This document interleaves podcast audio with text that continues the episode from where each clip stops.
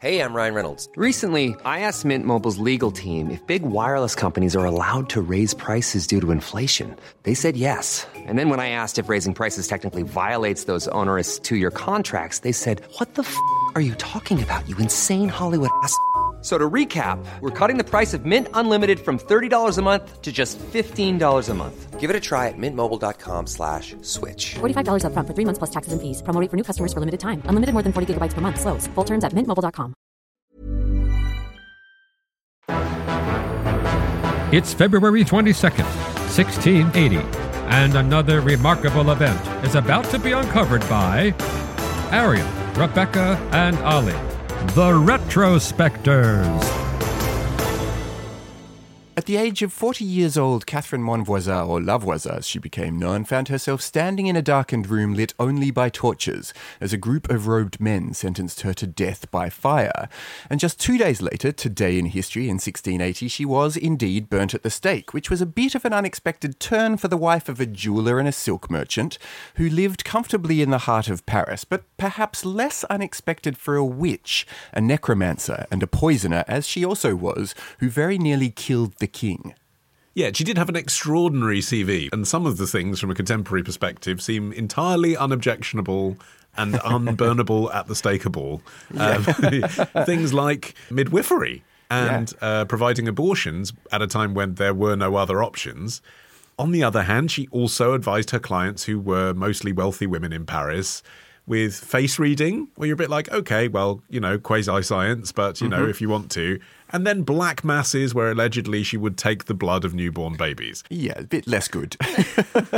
I guess the thinking is, well, once you've consorted with a non Christian abortionist, why not ask her what other illegal stuff she can help you with? and she effectively became a one stop shop women's services centre.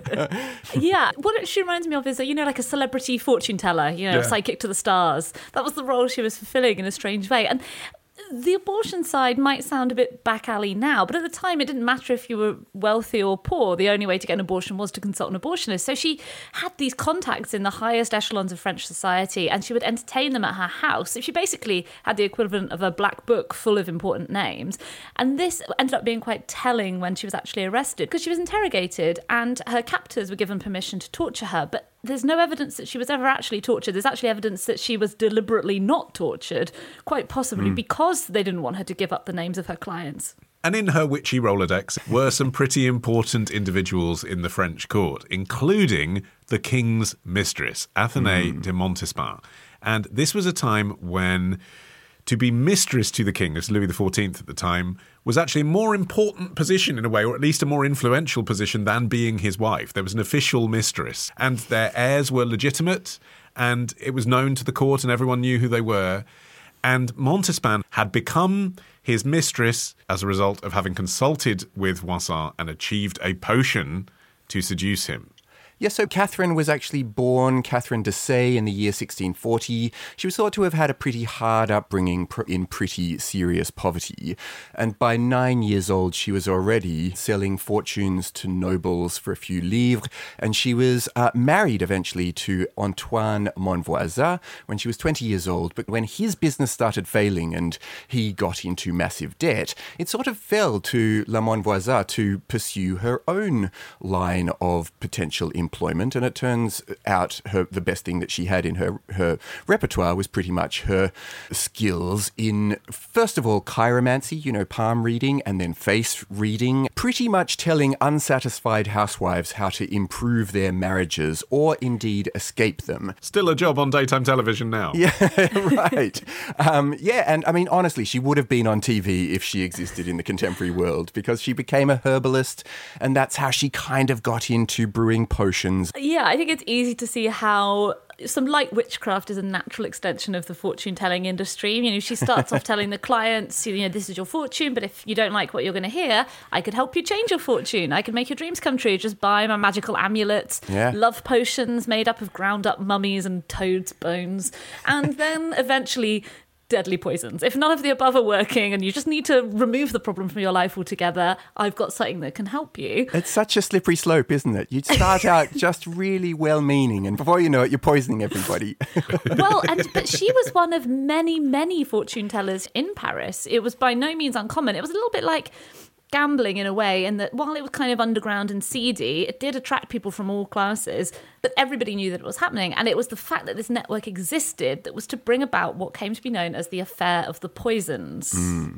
Yeah, so amongst the divinations and seances and aphrodisiacs that she offered for a fee, she also came to offer so called inheritance powders, which is a brilliant euphemism for poison. it's like something out of jeeves and Wooster Yeah. So the idea is I want to bump off my husband. I mean, this is why this became so controversial when it ended up involving the king.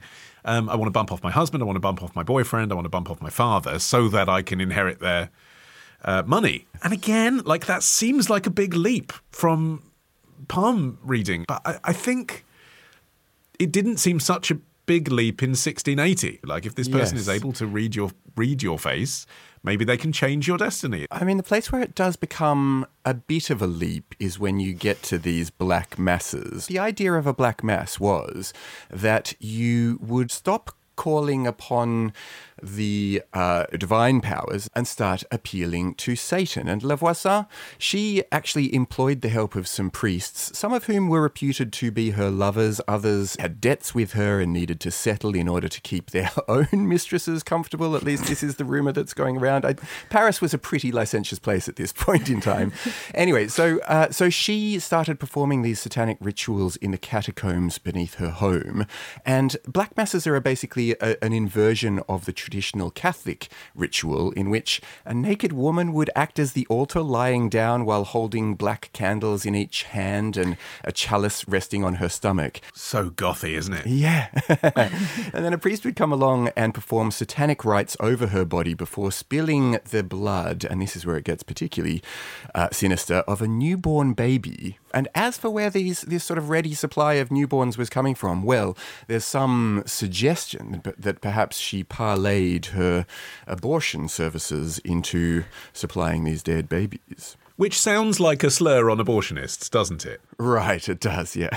There were actually a lot of accounts that she was sacrificing babies. But the thing that sort of undermines it was that apparently, you know, and it's been frequently repeated that two and a half thousand infant skeletons were found in her garden. But there doesn't actually seem to be any contemporary evidence that any sh- infant remains were found in her garden. Hmm. But the rumours of black masses being held by witches, not just by La Voisin, but by this whole network of Parisian sorcerers, and that they were abducting babies to use the sacrifices, they were so commonplace in Paris at the time that actually shortly prior to her arrest, there had been a riot, a public hmm. riot over this issue. You know, people certainly believed it was happening. And I think what's really interesting about this is that even if you believe most of it, and I think there is a decent amount of evidence that she was certainly selling poisons, for instance, even if you believe most of it, there is definitely an element of mass hysteria. And I think hmm.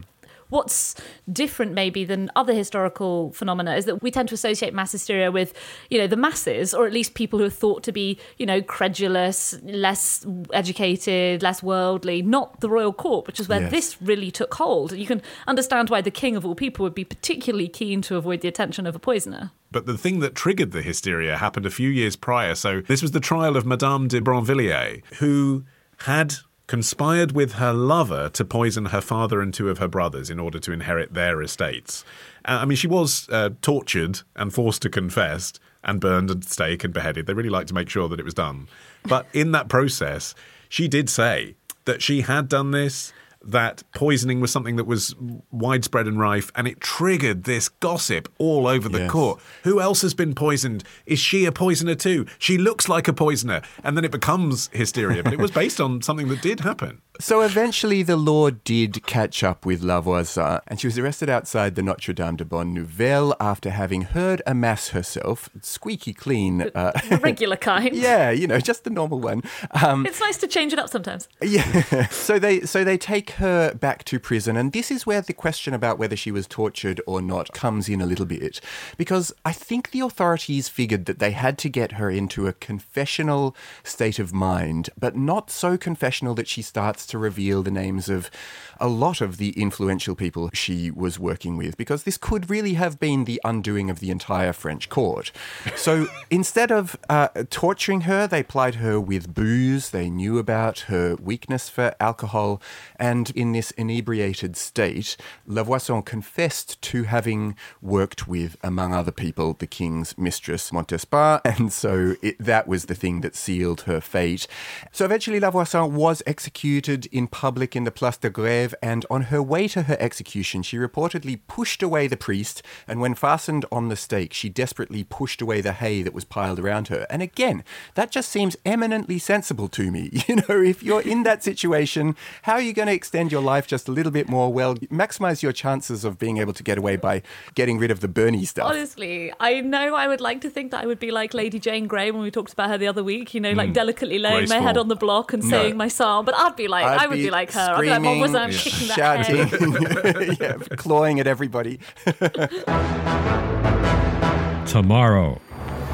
But from the 2022 vantage point of endless porn at your fingertips, it seems pretty quaint.